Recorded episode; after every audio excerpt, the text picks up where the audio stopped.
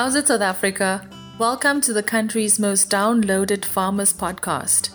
This is episode 234. I'm your host, Dawn Noemdoe. From my daily interactions with agriculturalists across Mzansi, it's clear that improving yields and producing quality products consistently is key for growth. Agnovate's soil moisture insurance aims to do this exactly. JG Shields shares a guideline on understanding soil moisture and what farmers should know and understand from day one. Food for Mzansi's commercial journalist, Octavia Spandiel, chats to him about what farmers should really take note of and more about this product range. Over to you, Octavia. Thank you, Dawn. JG Shields, welcome to Farmers Inside Track. Tell us a little bit more about Agnovate's soil moisture insurance and how is soil moisture a successful metric for farmers or agricultural businesses?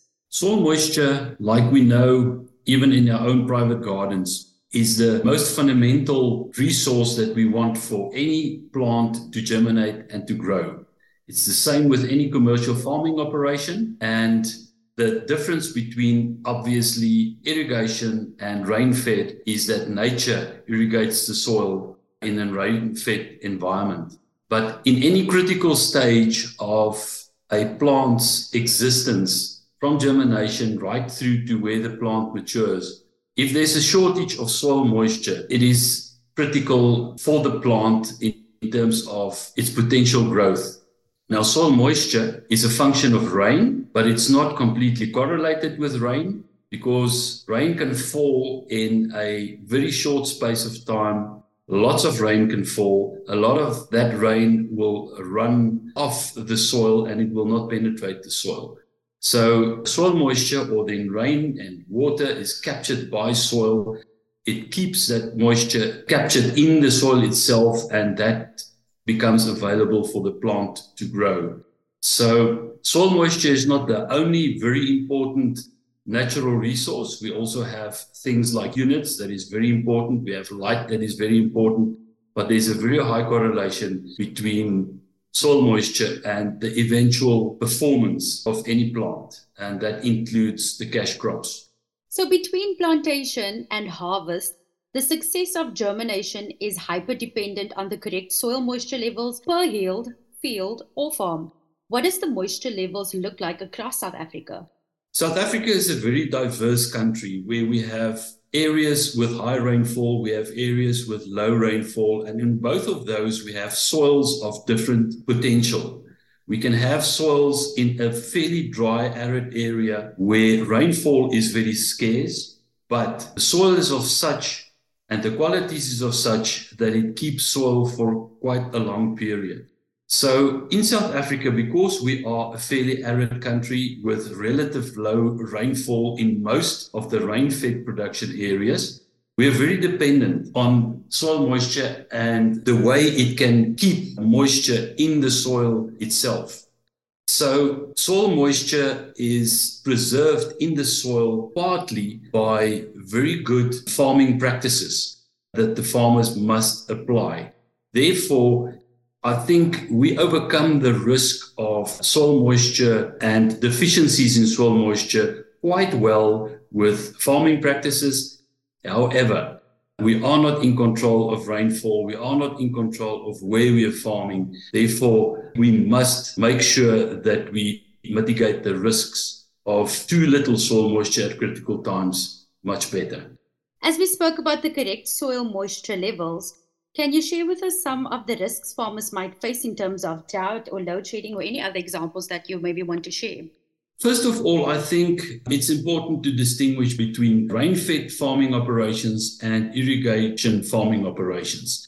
In the case of irrigation, where you are dependent on a water source from where you can pump and you can irrigate, usually we need the energy from our energy supplier, and therefore load shedding can be a severe risk.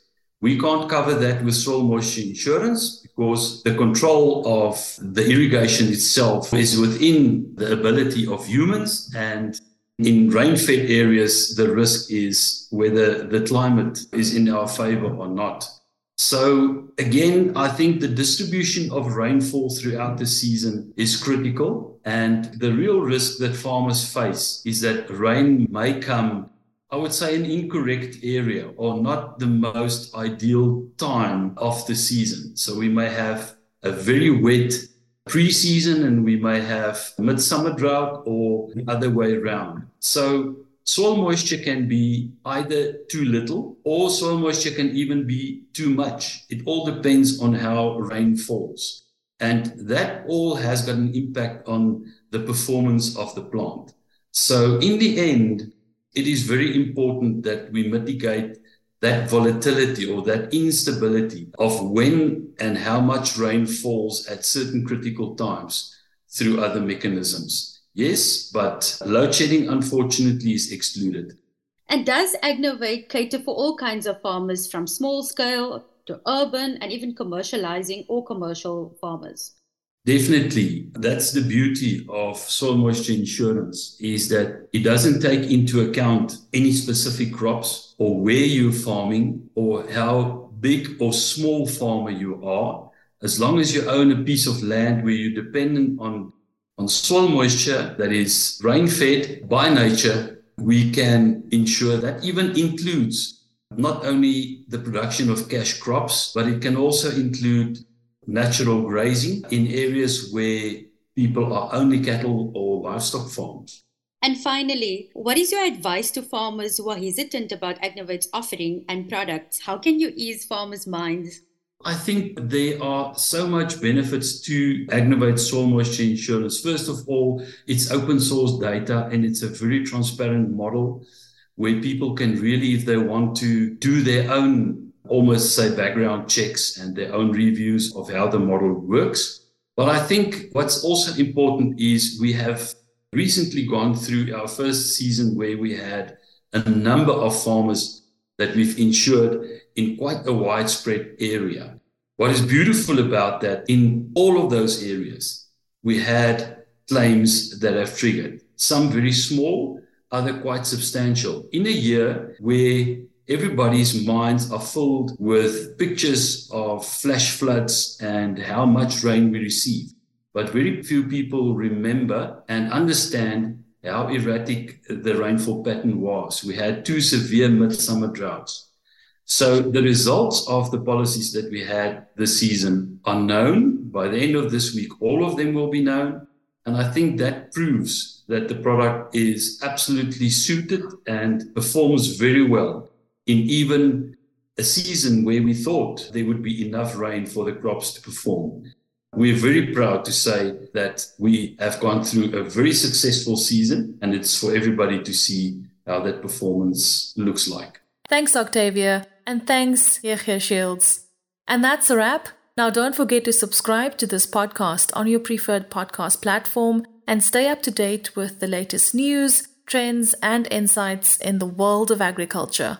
From me, Dawn Noemdoe, Octavia Spandiel, technical producer Megan van der Vent, and the rest of the hashtag Team Food for Mzansi, thank you so much for listening. Bye for now. Life in South Africa can be a lot. I mean, scroll through Twitter for a minute and tell me I'm wrong. Thank God for South Africans, though, right? We're inspiring, and even on the bad days, we fight back with a smile. That's why I love Food for Mzansi so much. They're not ashamed to celebrate the ordinary unsung heroes who work every day to put food on our nation's tables. Go to foodformzansi.co.za and never miss an inspiring story.